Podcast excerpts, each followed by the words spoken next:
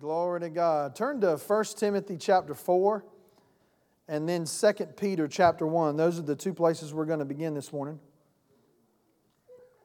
And while you're turning there, our lighting goal originally was uh, right at about 800 to $850.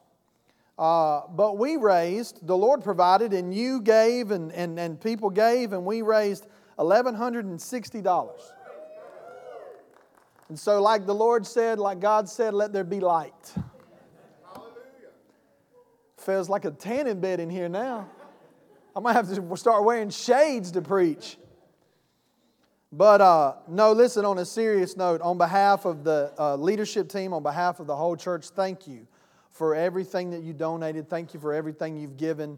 And I believe that God will bless you and reward you for your faithfulness in giving above all, above everything. Thank you for your faithfulness in giving. This has always been uh, a giving church.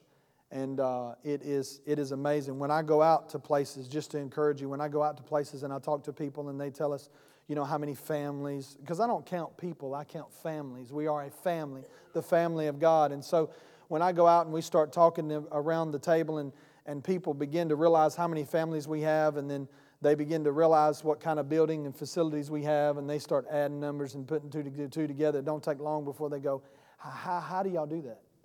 And I go, It's the Lord. And the people, you know, they give. People are dedicated. People want to see God move. And so thank you for that. I appreciate that. God appreciates that. And we appreciate that. Amen. Amen. 1 Timothy chapter 4. Glory to God. 1 Timothy chapter 4, verse 6. I'm going to start in verse 1. It says, Now the Spirit expressly says that in the latter times some will depart from the faith, giving heed to deceiving spirits and doctrines of demons, speaking lies and hypocrisy, having their own conscience seared with a hot iron, forbidding to marry and commanding to abstain from foods which God created to be received with thanksgiving by those who believe and know the truth. Everybody who likes fried chicken and pig and pork and bacon should say amen to that one. For every creature of God is good, and nothing is to be refused if it is received with thanksgiving, for it is sanctified. That means set apart by the Word of God in prayer. That's why we bless our food right there. We sanctify it. We give thanks. We give honor to God for Him providing it for us, opening the windows of heaven and giving it to us, giving us the provision to get it. And so we bless that food. We give thanks for that food. We acknowledge His gratefulness. It says over in, uh, in Deuteronomy, I think it says that God said that He would bless our bread and water and would take sickness and disease from our midst. And so we thank God for that when we pray. Amen? Amen. If you instruct the brethren, in these things, you will be a good minister of Jesus Christ, nourished in the word of faith and of the good doctrine which you have carefully followed. But reject profane and old wives' fables and exercise yourself toward godliness. For bodily exercise profits a little, but godliness is profitable for all things, having promise of this life that now is and of that which is to come. This morning we're going to talk about godliness. And it gets quiet on that one. I'm fixing to, uh, for some of you, I, I'm, I'm not sure for all of you, but for some of you, I'm fixing to open up the Word of God and drop it like it's hot. Because what our perception, no, nobody got that expression, I guess. For the Word of God for us in this realm of uh, subject, when you start talking about godliness, we automatically begin to think in a certain pattern, in a certain line of thinking when we think godliness. We begin to think about the Ten Commandments. We begin to think about following rules and regulations. We begin to think about godliness as, a, as an outward uh, a sign of, of an inward transformation. And although those things do hold applicable to that thought pattern, that's not where godliness begins. Because if that's where godliness begins, then what was that for? The blood of Jesus. Uh, before we even step out into the, in, on the boat and start trying to walk on water, okay, godliness is not something that you do to earn uh, your right standing with God. Godliness is not an action that you perform so that you may get and gain the approval of God Almighty or your peers or the ones. It is not something you do to put yourself in a position with God. I wrote this down last night. It said that uh, godliness is not an action of conduct, but rather a positional attitude towards God. And I'm going to show you that. I'm going to prove it to you this morning. Now, go to 2 Peter chapter 1 because I want to establish these things a little bit deeper. 2 Peter chapter 1 Simon Peter, a bondservant and an apostle of Jesus Christ, verse 1 To those who have obtained like precious faith with us by the righteousness of our God and Savior Jesus Christ, grace and peace be multiplied to you in the knowledge of our God and our Jesus, our Lord, as His divine power has given to us all things. Somebody say, all things. All things that pertain to life and godliness through the knowledge of Him who called us by glory and virtue. This verse tells me right here, and I've got many more, but this verse right here tells me that God has given everything that I need, everything that you need. Listen to that. Everything that you and I need that pertains to life and godliness. Everything. Well, you know, Pastor, I just want to try to live a godly life. Well, let me go ahead and stop you because you can't. You can't live a godly life in and of yourself, in and of your works, in and of your own efforts. Well, aren't you giving people a license? Aren't you giving people an excuse? Aren't you giving people a reason to just live like they wanted to? Listen to me. Let me give you a deep revelation. People don't need a reason, they don't need an excuse, and they don't need a license. The flesh does what it wants to do if it's been un, uh, unbeaten, unbridled, un, uh, un, if it's been released and allowed to just, you know, que sera, sera. Whatever I feel, I, I want to do. No, that's carnality. That's, that's deadly living. See, we think that when God said, uh, set up the Ten Commandments, and I, I begin to study this a little bit, even greater than I've ever studied, but I begin to study about God and His uh, response to sin, which this is a whole nother series. But I begin to, I'm, I'm beginning to see that God doesn't just, uh, can, he, he can't, he doesn't have to just punish sin. He can actually forgive it. We're always looking for someone to, to receive the wrath of God because of their sin when Jesus is the one who already received that. But it wasn't the wrath that he received as much as the Bible has set in place, God has set in place the wages of sin.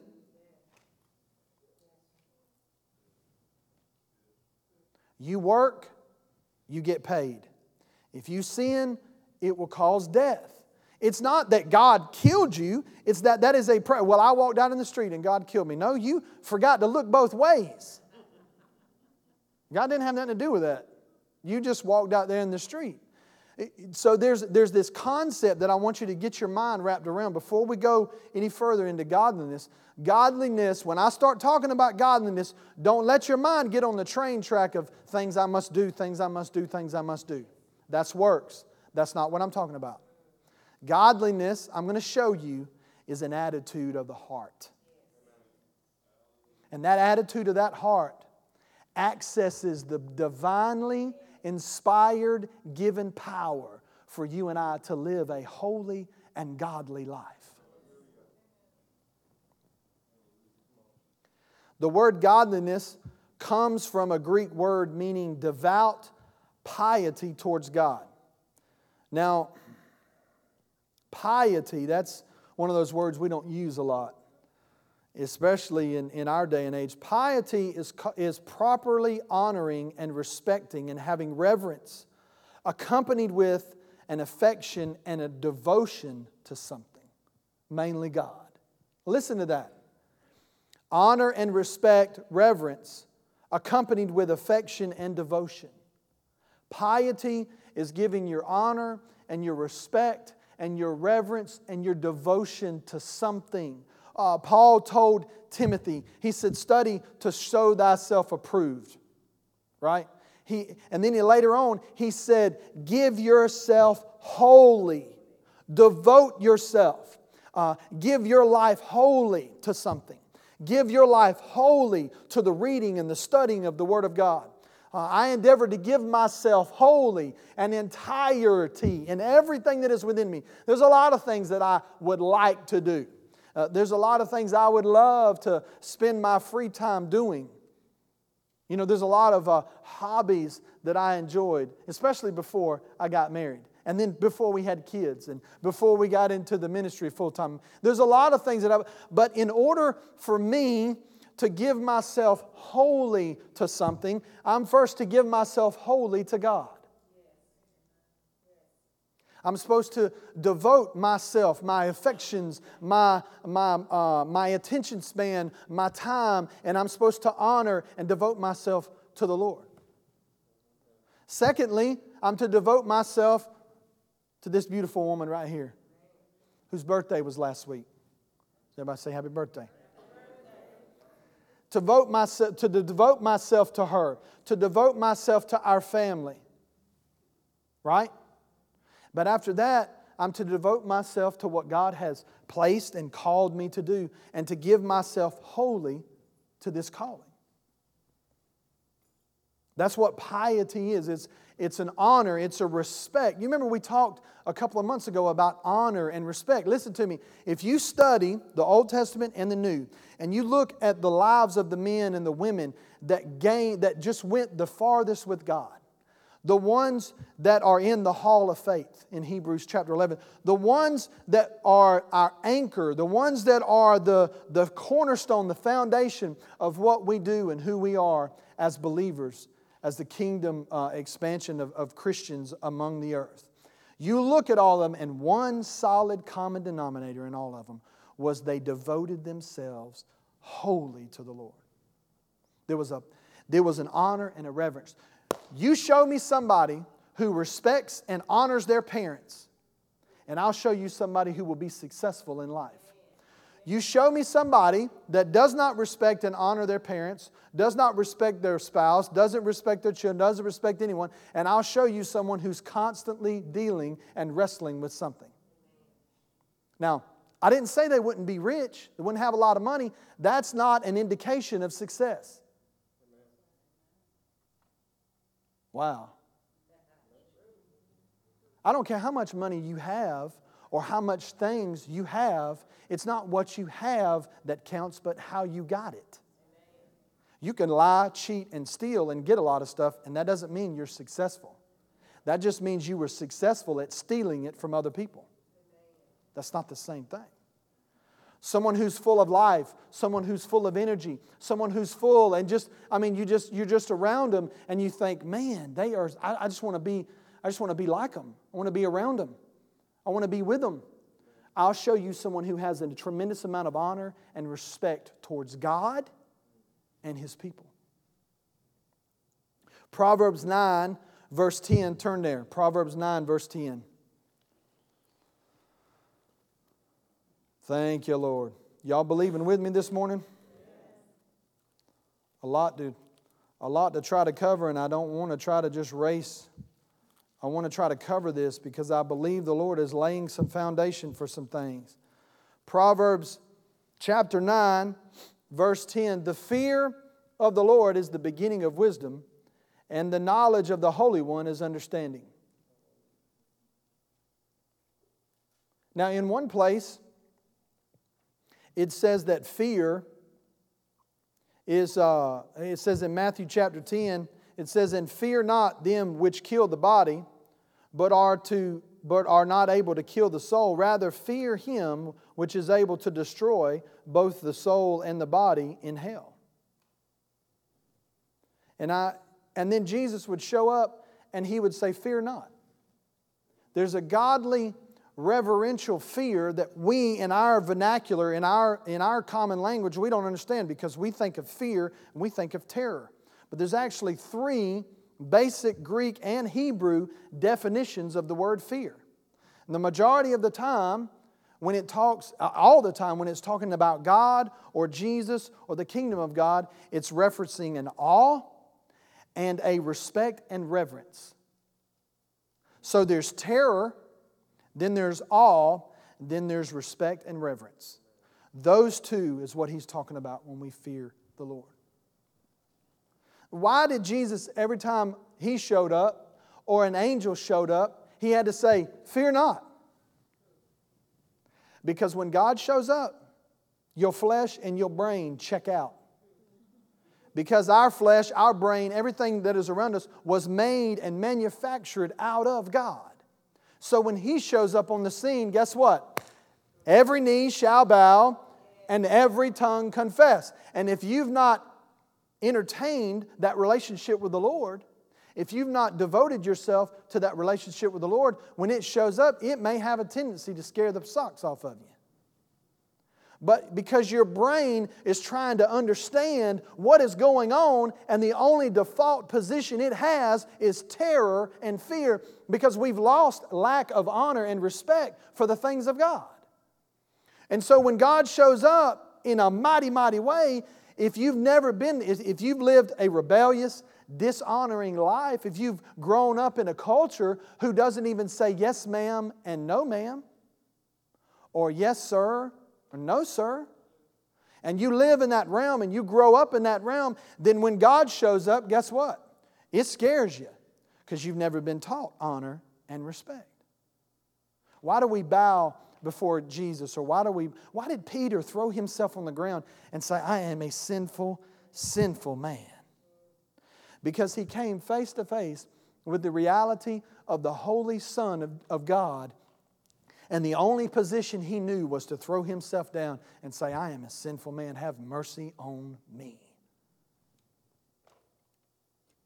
Holiness begins with honor and reference to God. Reverence, not reference, reverence to God. The word godliness, actually, in the New Testament, in the original Greek, the word God is not even in it. But we translate it godliness. It actually is goodliness. It's not godliness, it's goodliness. But we translate it godliness. Why? Because we can't stand that things come to the kingdom of God through grace and not by works. That's why we reject it. That's why we like godliness especially if we're abiding by the law and we're puffing ourselves up, we like to maintain that atmosphere so we can say, I'm a godly person because of what I do and what I wear. No. You and I are godly for one reason and one reason only because He shed His blood on that cross. Yes, but I live a just life. You're here because He gave His life so that you can live a just life. No matter how you and I or the flesh tries to take credit for it, we'll never be able to take credit for it. No man, no person can live a holy life in their own strength. That's why godliness has been portrayed and people run from the message of godliness because, oh, well, he's fixing to tell us what I can and can't do. Guess what? I'm not going to tell you any of that this morning. I'm going to tell you one thing and one thing only Godliness begins with a proper honor and respect for God and the things of God. A good, solid marriage, a fruitful marriage, a wonderful marriage begins with honor and respect for one another. When you come together as husband and wife, it is not to please yourself, it is to please one another.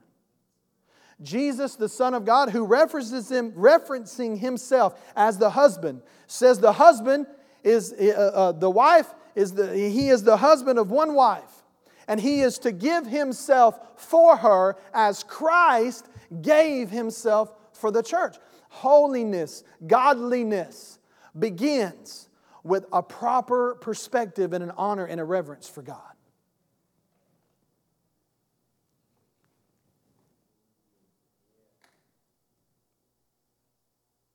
I looked up the word godliness in Webster's 1828 dictionary. You can get it online. And they got an app now. I'll download that on my phone. It says godliness is piety. There's that word again. Piety, belief in God, and reverence for His character. So then I looked up piety according to Mr. Webster. It is a compound of veneration or reverence of the supreme being and love of his character, or veneration accompanied with love and piety in practice. It is the exercise of these affections in obedience to his will and devotion to his service. Notice it says it is the exercise of these affections before the obedience to his will and devotion to his ways come. You can devote yourself and be obedient to the law, but your heart's not in it. God's after your heart. You can have your heart in it and just be knuckleheaded sometimes. And God says, oh, I ain't worried about it. Let that slide. You don't believe me. Why do you think mercy is around for? What do you think great? Grace is for those of us who are knuckleheaded and who have brain spasms and who do things without thinking. That's where grace comes in. And then mercy comes to wipe up and clean it up because if your heart is devoted, the Bible says in Proverbs, it says, the heart of, of, of those who follow after God will not be destroyed, will not be forsaken. It's not about your actions because your actions are a reflection of your heart. Your actions are an indication of what's going on inside. I'm not talking about a slip of the tongue. I'm not talking about, but even that is an indication. If you stub your toe or you hit your finger with a hammer and something comes out, don't beat yourself up. You need to go digging inside and see what's inside there and get it out. What you put in will come out. You get your feelings hurt, and I'm stepping on toes now, mine included, so just don't look down, okay? And I won't be stepping on you, but you get your feelings hurt, somebody says something or doesn't say something, or somebody does something or doesn't do something, and you get your feelings hurt and you begin to run off at the mouth.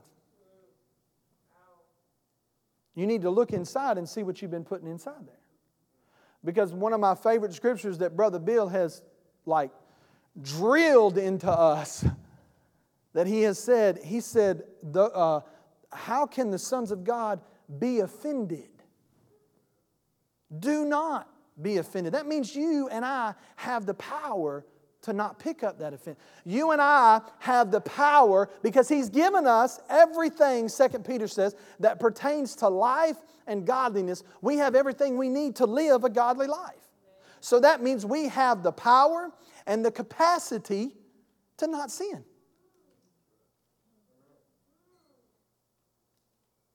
It, that, is that not what it says? I want, let me read it again just to make sure. I'm going to read it from the Bible because I don't want to read it from my notes because I may have misprinted it. Let me go back to 2 Peter. I just want to make sure we're all on the same page. 2 Peter, verse chapter 1, verse 3. As his divine power has given to us some things, most things, all things that pertain to life and godliness through the knowledge of him who called us by glory. Well, you know, you know, Pastor, I mean, I know he said all things, but what if it doesn't pertain to life or godliness? Well, then you're not here. You're dead. Because if it pertains to life and godliness, that's where we're at. That's the realm that we live in, and He has given us all things that pertain to that life. Say this with me I have all things that pertain to my life and godliness.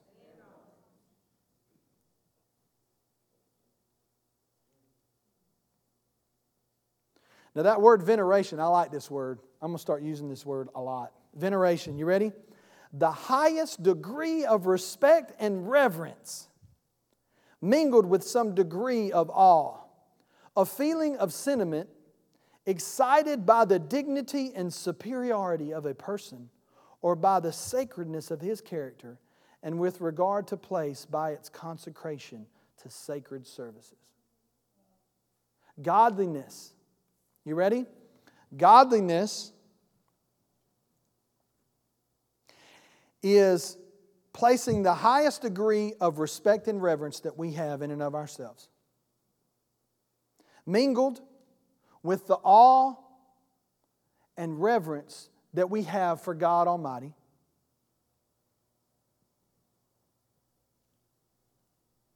Thereby, we consecrate ourselves and exercise our affections so that we may obey His will and do what He's called us to do. That's godliness. See, obedience to His laws, it's not godliness. Uh, you remember when Bible when uh, when when the Lord spoke to um, I believe it was Abraham. And he said, If you be willing and obedient, you shall eat the good of the land. Notice he didn't just say if you be obedient. See, even in the Old Testament, God was after your heart. It says that Abraham was counted as righteousness before Jesus ever shed his blood. He had such faith in what God had told him that he accessed the grace of Jesus Christ before Jesus ever gave his life.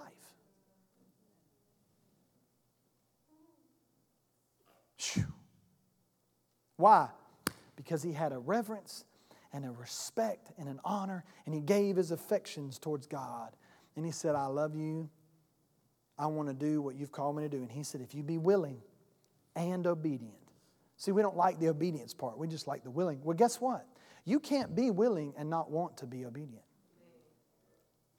You can't put yourself, I want you to put yourself, begin to put yourself in a mental frame of mind right now. I want you to picture yourself bowing down before God Almighty as if He was standing right here. Your Father, bowing down before Him, putting yourself in that mental place and saying, I love you and I thank you for giving Jesus to die for my sins. Put yourself in that mental place. Put yourself there. I love you. I honor you. I respect you. Now tell me you want to be disobedient. Tell me you want to lash out at your brother or your sister. Tell me you hate your brother and your sister. You can't do it. Because the love of God has been shed abroad in our hearts by Jesus Christ.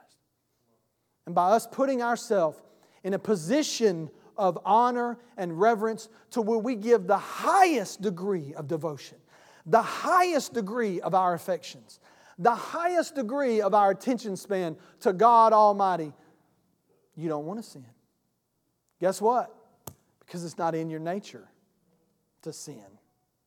It's in the nature of your flesh because of the fallen world that we live in, but our flesh is subject to us, not the other way around. You want to gain power over an addiction in your life? You want to get free from something in your life? Then just bow your hand, bow before the Lord with your cigarettes in one hand and your whiskey and beer in the other. Or the magazine in this hand, or your love of money in this hand. Or whatever you fill in the blank.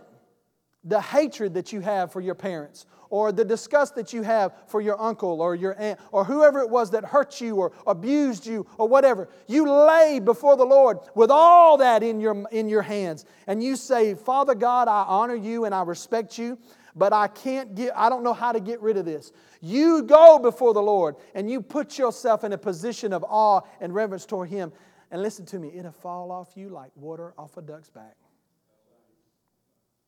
Because light and darkness can't mix. And when you make a decision to put yourself back in the nature of the way God created us in the Garden of Eden, and you put yourself in that position, and you place yourself before the presence of God, it will, lit, just like that light is so bright, it will burn away all that stuff that is in you. Now, you'll have to deal with some stuff. You'll have to overcome some stuff because you and I are creatures of habit. Uh, if I go out to eat, I'm going to get the same thing just about every time I go to the same place. Why? Because if it ain't broke, I ain't trying to fix it. I know the chicken tenders are good, so why would I want to get anything else? Well, don't you want to try something different? I'll let you try it and you tell me how it is. Maybe I'll taste it off your plate. That's just me. I like if it works, don't fix it. You know, don't don't don't break it. Nothing aggravates me more than when they quit selling something that I like. Don't you know that I like that? Why did you quit making them t-shirts? I love them t-shirts. Why'd you quit making them shoes? I love them shoes. Why'd you quit making that truck? You know, why'd you quit? Whatever it is. If you put yourself in a place where we're creatures of habit, so we've established habits of, of behavior, and they need to be dealt with. But then you just run back here and, Lord, I'm sorry. Forgive me. I thank you that I'm free from that thing. And then you walk away and you slip up. You maybe you slip up again. Okay, you could run back down and you say, Lord, I thank you. I remember uh, dealing with things in my life or habits in my life. And I remember I heard one of my fathers in the faith begin to speak some things. And he said, uh, whatever your habit it is, every time you do that habit, then say, Thank you, Lord, that I'm free from this habit. So, whatever it may be, I've always use the obvious choice. Maybe you like watching soap operas. Lord, I thank you that I'm free from watching General Hospital. Or, Lord, I thank you that I'm free from getting angry at my wife. Every time you get angry or every time you find yourself, you put yourself in that position and you run to God and you say, I honor and I respect you and I thank you that even though I have these things that are bubbling up in me, I thank you that is not me. I have been redeemed, I have been freed, and I confess it and bring it to the Lord. That is godliness. Well, I don't want to do that, and that's your problem. That's your problem. Why not? Why would you not want to get free? That's like saying, I don't want to be debt free. I like debt. I like paying somebody else three times for my house. You know how much we've paid on this building since its inception of the loan? Over a million dollars. Do you know how much the loan was? $980,000. Do you know how much we still owe? 400 and, what'd I say? 400 and something thousand dollars. We've paid over a million dollars. You like doing that? That's fine. I don't. It's, it is freedom to, uh, freedom is here again. It's freedom to owe no man nothing. And I, I mean, I see the light at the end of the tunnel. I mean, it don't smell good enough for me to go get a $565 payment so I can drive a new vehicle. It don't smell that good. My truck smells just fine. With only the hood and the top of my truck with primer on it. Y'all do know that Big Red is under construction, right? She's getting a new paint job and she's doing all that. And she still, I, she smells a whole, she smells real good. Well, what if she does stink? Then I just pull out my wallet and look at all the money that is in there because I don't have no payment. And I go, that smells good. And I keep on driving down the road.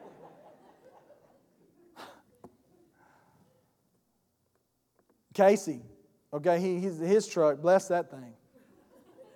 I said, Casey, don't you want a new truck? Man, I'll believe God with you. He said, I don't care. I like my truck. It's paid for. Feels good to not owe no man nothing. I mean, there, there's not any amount, there's not anything that smells that good. There's not anything that feel nothing. We have there was a phrase that when I was in uh, when I was in seminary, some of the girls would say, "Nothing tastes as good as skinny feels." You know what I'm talking about? That's what they would say to themselves. I said, "Well, you obviously ain't tried her fried chicken because skinny don't feel that good." All right, nothing smells or nothing feels, nothing drives, nothing is, is experienced that feels as good as being debt free does. It's freedom. All right? So what if you are in bondage to something? Then bless God, just run to the run to the one who wants to free you from it from a practical standpoint. You've been freed from a law standpoint. You and I have been freed. We've been justified. We've been redeemed. We've been made righteous. All that's been provided for us. But the practicality of it still needs to be implemented in our life. And that comes from the Lord. That comes from spending time with Him and allowing that which is in you, that has been given to you, that was in you from the foundation of the earth, the very nature, the very essence, the very breath of God that we were created in His image. When you do that and you bask in the sun, all that other stuff melts away because you recognize and realize who you really are. It's like it's like when you were grow, like when I was growing up as a young as a young boy and maybe you dealing with a bully. I had a bully when I was growing up, two of them. I kicked one of them in the arm and the other one we got in a dispute. And I remember, yeah, I forgive him. I forgave him, all right. I laid hands on him and prayed for him. But, but it's like realizing and recognizing that spirit of that bull, the spirit of the domination that the enemy tries to get on it, and recognize that spirit. And I don't advocate violence, but I do advocate defending yourself. And I remember when I defended myself, I remember it was like, man, I don't have to deal with this bondage no more when you recognize and realize that the power is already there. You already have the strength, but you never exercise it, you never use So the enemy has lied to you. That's what a bully does. You do know that bullies are full of it, right? They deal with their own insecurities, and the best way they deal with it is to bully you. The only way to get over it is to stand up to them. So the enemy, who's about this tall, but he makes him stands in front of those mirrors, like at the circus where he makes himself bigger, and he tells you all manner of things. And the moment you stand up and you realize and recognize what the word says and it becomes alive to you, he goes, woo, he goes down about that high, and you go, wow, wait, this is what? I mean, we're going to go to heaven and we're going to look at Jesus and we're going to say, this? It's what Revelation said. This is what? Who deceived the nations? That little thing right there? There's a reason why it says he's under his feet, because he's way down there. When we recognize and we realize that, those things that have you and hold you are that small. And they've been under your feet. You just don't know it. You can't get it through your. I had one, thick head. You can't get it through your thick head. That's the problem. And so, how do you do that? You get into the Word and you get yourself before the Lord and you create an attitude of awe and respect and reverency and piety and devotion to God and all things gospel. That's godliness.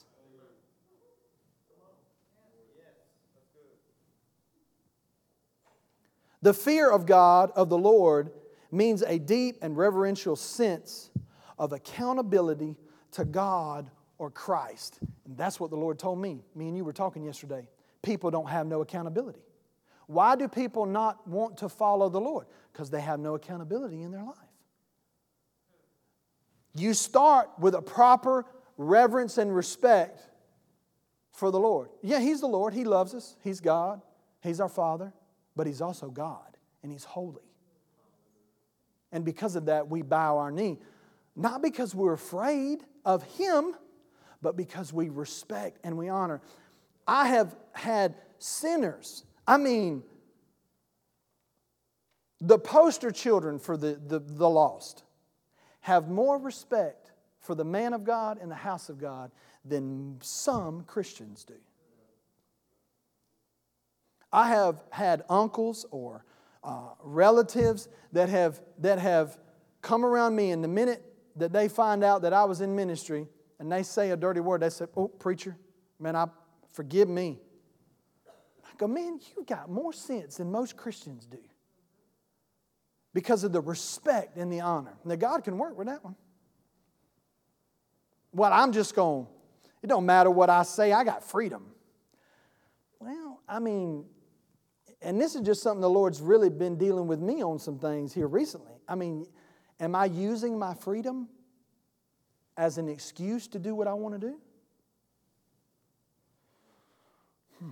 I'm saying that to me. So that way, look at my toes, I'm stepping on them too. Am I using my freedom in Christ as an excuse to not have to deal with my flesh and my habits that I don't want to do with? See, it says bodily exercise profiteth little. It is profitable.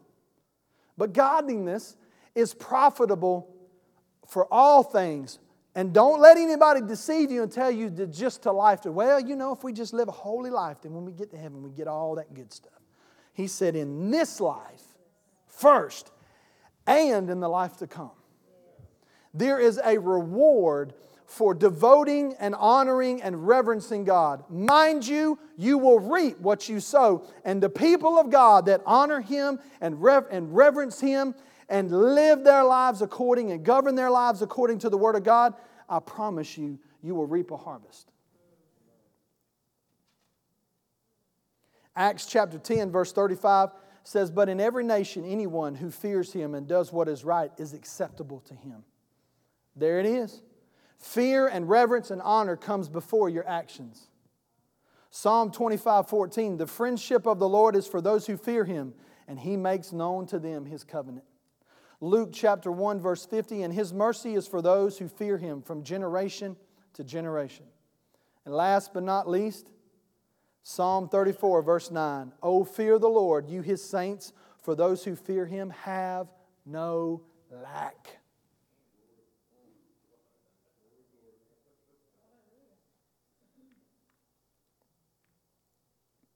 That word fear literally means well directed reverence, but does not imply an inward inherent holiness.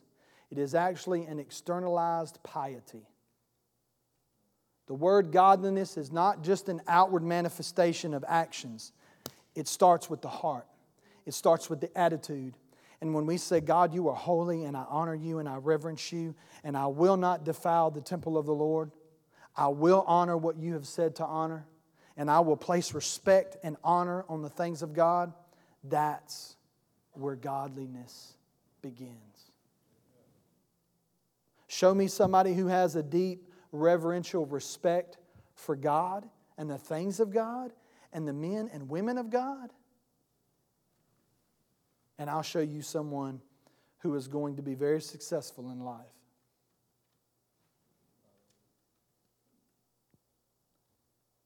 Not everything that glitters is gold. Just because you have a new truck and a sports boat and three or four houses, what happens when you go home and you lay your head down at night? Do your children respect you and honor you? Does your wife honor you? Does your husband? I would trade all that in the world to have peace in our home. You can take all that other stuff because it ain't going nowhere with you. You take peace with you. You can't take that boat with you. I'm not against the boat. I mean, if you got a boat, great. We'll go. Let's go. Let's go skiing. I'm all for it. But make sure that it doesn't have you. Make sure that these things, make sure that your heart and your devotion is towards God. He just said that we would have no lack, but where does that start? Starts with reverence and honor and fear, proper fear and reverence for the Lord.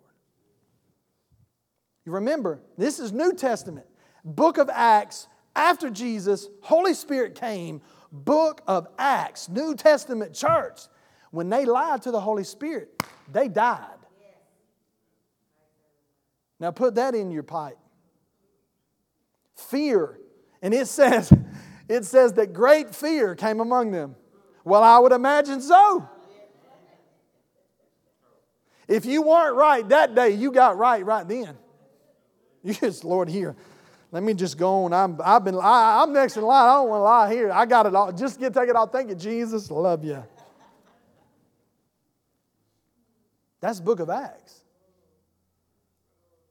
Don't lie, cheating. I mean, that, that is lack of respect, lack of honor. If there's one thing that you can do, if there's one principle that you could stand on all of your life, not stand on anything else, but stand on one principle all of your life, it would be to have a proper respect and honor and reverence towards the Lord God Almighty. You do that, and you'll be good. You'll be all right. But when you get to think, see, even, even when it comes to vengeance and bitterness and unforgiveness, man, oh Lord, you know. You know, I'm convinced that the reason why the Lord said, pray for those who persecute you, who spitefully use you. Why? Because we may be the only ones praying for them. And Smith Wigglesworth said one time, he said that it seems that God is limited by our prayer life in that he can do nothing for mankind lest someone ask him. We have all authority, we have dominion, he delegated it to us. What if the, what if the freedom for that person that you're holding that unforgiveness for is in your prayers? Man, that's a message right there that make you want to run and shout, pray for those who beat you and spitefully use you. I have had to do that recently. And, so, and I say, and when you do it, here again, see, you think sometimes, maybe, I don't know, maybe you don't think it, but I think that you think it. Maybe you think because I'm the pastor, I'm Superman. And I don't deal with bitterness or unforgiveness. That, really? That amen at that point in the message? and I was in the shower the other night and I began to think about this situation. And I began to think about all that. And, I, and the scripture rose up real softly. Pray for those who persecute you. And I said, Father, in the name of Jesus. And I began to pray for that person or those folks and, and those things that were coming out of me. And I began to do that. And I'm telling you, my heart just changed. It was like, it was like you stepped aside and you looked at what happened and you could look at it and watch it, but you did not feel the sting and the pain of it anymore. Because I recognize and realize I've been freed from that. I'm going to pray for you and bless you and pray for you that God would uh, open your eyes that you would see, that you would know. Don't get into all that. Vengeance is mine, says the Lord. That ain't our battle to pick up. Thank you, Lord. Thank you, Lord. Let me close with this.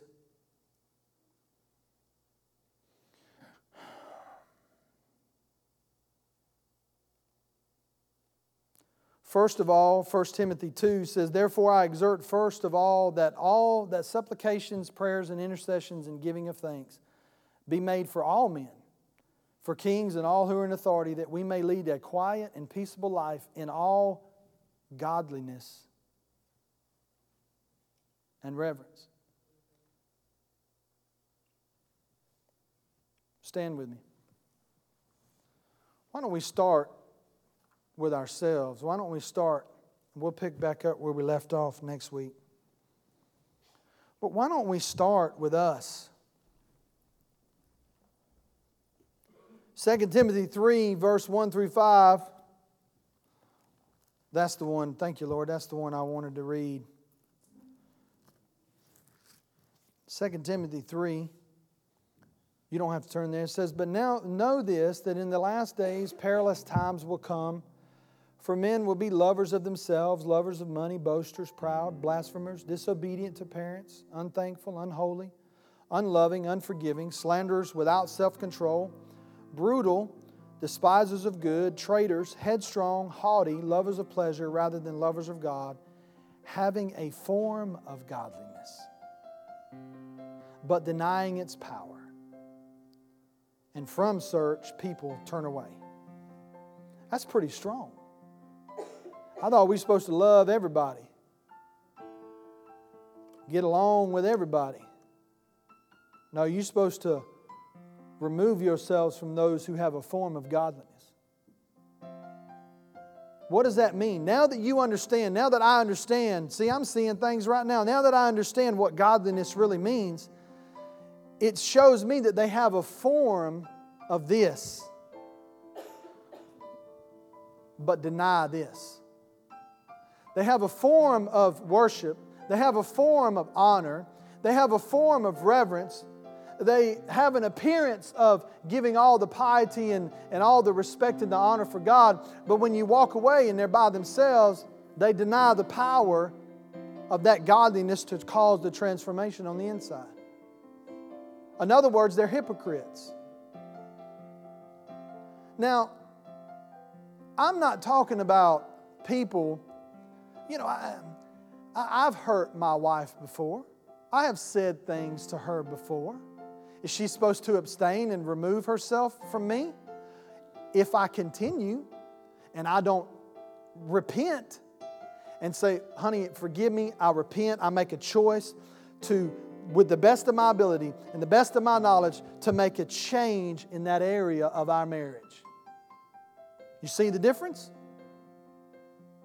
And then what if, what if, what if it happens again? I'm, that's right. I make, a form of godliness is always given the appearance that you're fine, always given the appearance that I'm sorry and I apologize, but secretly you that thing's in you. You know, well, what does that look like? What does repentance look like? I don't know. I don't know if you can describe it. I just think you know it when you see it. I know it in my children. I'm sorry. You want to try that again? One of the things I love about Lainey, my middle daughter, is she is a very active. Uh, I mean, she just she's an athlete. I mean, she just loves to just run and play. I mean, she's just if you keep her caged up in the house for 24 hours, you're gonna have to whip her all over the house. So you'd be best just put a raincoat and let her run outside and do cartwheel. I mean, because you know she just get she's got to go run. She's got to go. All kids are like that. But she, man, I'm telling you, you get on to her and she'll get so mad and she'll be mad and hug you mad. she will hug you mad and crying. She'll be crying, Daddy, I'm sorry. I'm just, and she'll be mad. I love that. That's repentance. Because she's she's she's buffing, she's allowing her She's allowing her honor and her respect and her reverence for her mother and her father to overpower her temporary fleshly anger. You know it when you see it.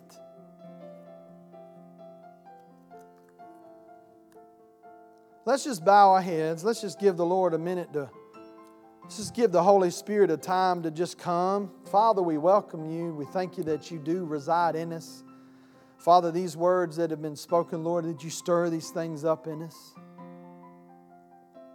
And I want you to just take, a, take an evaluation of your heart, take an evaluation of yourself, and just ask yourself Have I been given the proper honor? Have I been given the proper respect? Have I been given the highest degree of respect and honor? Have I been allowing um, my affections to be exercised towards God Almighty and to honor and respect Him. And as a result, I thereby begin to do and, and act according to what my affections have drawn me to. I'm not talking about works, I'm talking about just your attitude, your heart. See, He's after your heart. What does it mean to be after your heart? I'm not talking about your mind. I'm not talking about, see, you can, everybody in this room can stand right here and raise their hands towards God, and it looks like you're giving honor and respect to God, but only you know that you're given the deepest, highest degree of respect and honor.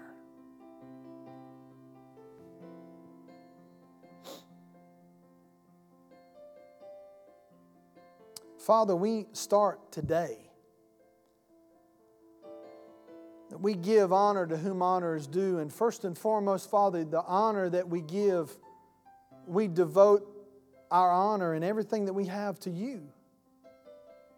Even before Jesus came, you created us. You created everything that lives around us. You created the world that we live in. You gave it to us and you placed us in that habitation, that dwelling for us to enjoy and, and to, to be able to fellowship with you. And we dishonored it. And so you sent Jesus, and Jesus came, and he graciously gave of, him, of himself and of his life and willingly laid himself down so that we might be put back in that right place of honor and position with you. And so many times we dishonor it. And so, Lord, this morning we make a conscious decision.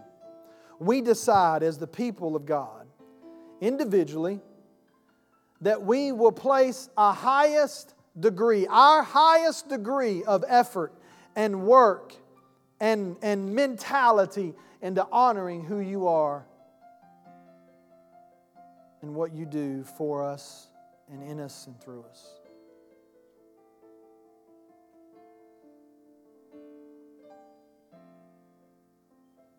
Thank you, Lord.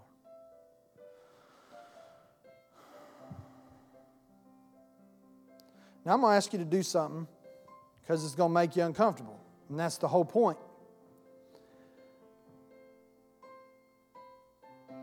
The, all the amount of effort and all the amount of work that Christians try to put into being right, being good, and looking good all start with this subject right here. I want you to take that same amount of effort and that same amount of work that is in the world, that is in religiousness, that tries to tell us we got to make ourselves righteous.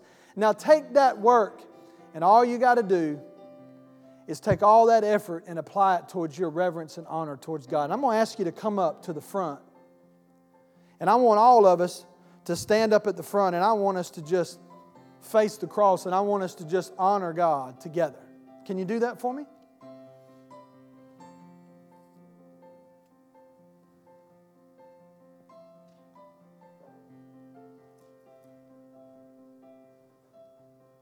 This is where it starts, right here. See? Getting out of your seat. And if you, you know, I'm not talking about you walk, if you want to stand where you're at and just face towards the cross, let's just put ourselves in a position of honor and give God this morning all of our honor and all of our respect and all of our adoration as the people of God, as the, as the, as the family of New Covenant. I'm going to ask you to bow your heads close your eyes and lift up your hands to the Lord. And just take a moment inside and just honor the Lord and just thank Him. Father, we honor you. We take time out of this service to put ourselves in a position of vulnerability, to walk up here on a Sunday morning and to stand together and bow our heads and lift our hands and say, Father, you are worthy of all the honor and all the glory. You are God Almighty, maker of heaven and earth. You are the God that fashioned the stars in the heavens. You are the God that created the seas in the earth. You formed the very earth by speaking it into existence. Light had never existed in the capacity that, that it does until you said, Light be. And to this day, that light is expanding at an exponential rate all over the universe because you've not told it to stop yet. There's no amount of darkness, there's no amount of space no amount of clouds. There's nothing dark enough to cloud out and overshadow the smallest inkling of light. Light is so much of a, of, of a force that light, that darkness is simply the absence of it.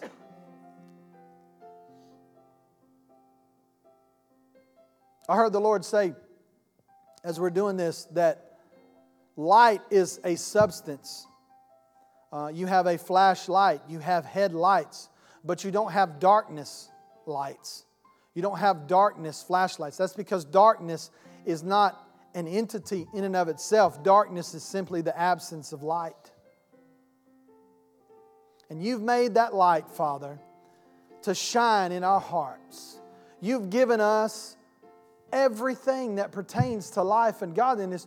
You gave us your most treasured and valuable possession, which was Jesus Christ. And then He gave us the Holy Spirit so that we might be reconciled to you and to go back to the way that you had intended us for it to live, and that was to fellowship and to give glory and honor to you. And so we put ourselves in that position and we say, Glory to God in the highest. Glory to God in the highest.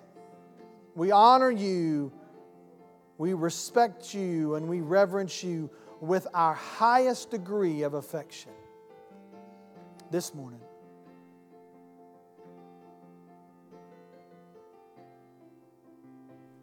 Thank you, Lord.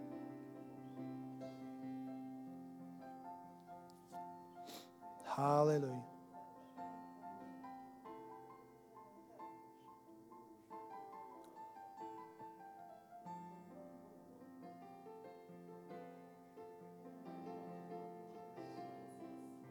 Thank you, Lord. I heard the Lord say that if you, uh, because you've honored me, I don't know who this is for, but because you've honored me this morning, I'm fixing to show you how much I honor you and respect you and value you. And that if you will honor me in front of those that have dishonored me, I will honor you in front of those that have dishonored you. And I will make a way and I will open the doors. If you keep yourself clean, you do not have to defend yourself. You do not have to come to the defense of yourself. I will defend you, said the Lord.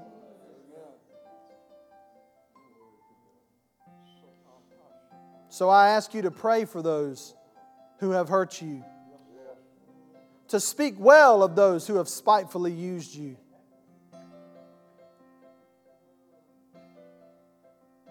You keep your nose clean and you keep your nose and your eyes at me. Like Casey said, you keep your eyes devoted and gazed upon me. I got this. No one is greater than the laws of nature, no one is greater than the laws of the Spirit. But the Lord said, I'm the one who can, He said, I'm the one that can snuff that thing out for you. I'm the one who can take care of that for you. Whatsoever man soweth, that will he also reap. So make sure that you sow what is good and godly. And you do that by proper honor and reverence and respect. Thank you, Lord. Glory, glory, glory. Hallelujah. Thank you, Lord.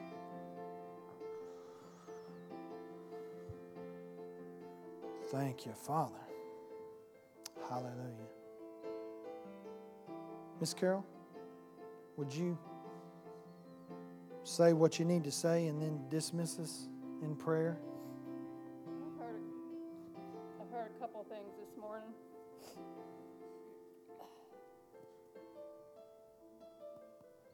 What about now? You got it? Okay.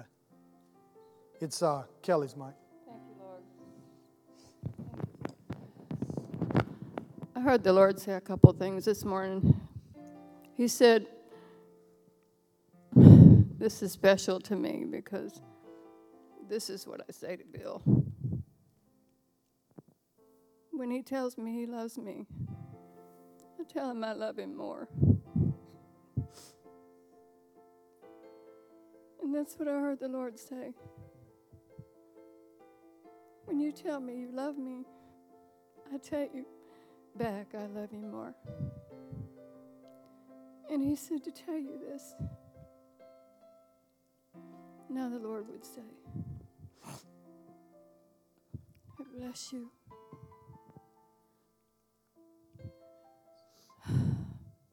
You're coming in and you're going out. I bless you. In all that you do, I bless you. Because you're my children. All of you that have children know what I'm talking about. You just want them happy and you want them blessed. And the Lord bless you and keep you. And the Lord give you peace. And remember this week when things come up, the Lord said, I love you more. And I've made a way for your escape. So he said, just go. Go and know that I've already fought the battles and I've already won. You have what it takes. There's nothing lacking in you. Nothing. I wouldn't ask anything of you if I had not already equipped you to do it. So remember these words as things come you come at you this week that the Lord's got your back. That He sent angels before you and with you. And you have everything you need. Amen. Thank you, Lord. Well, go and be blessed.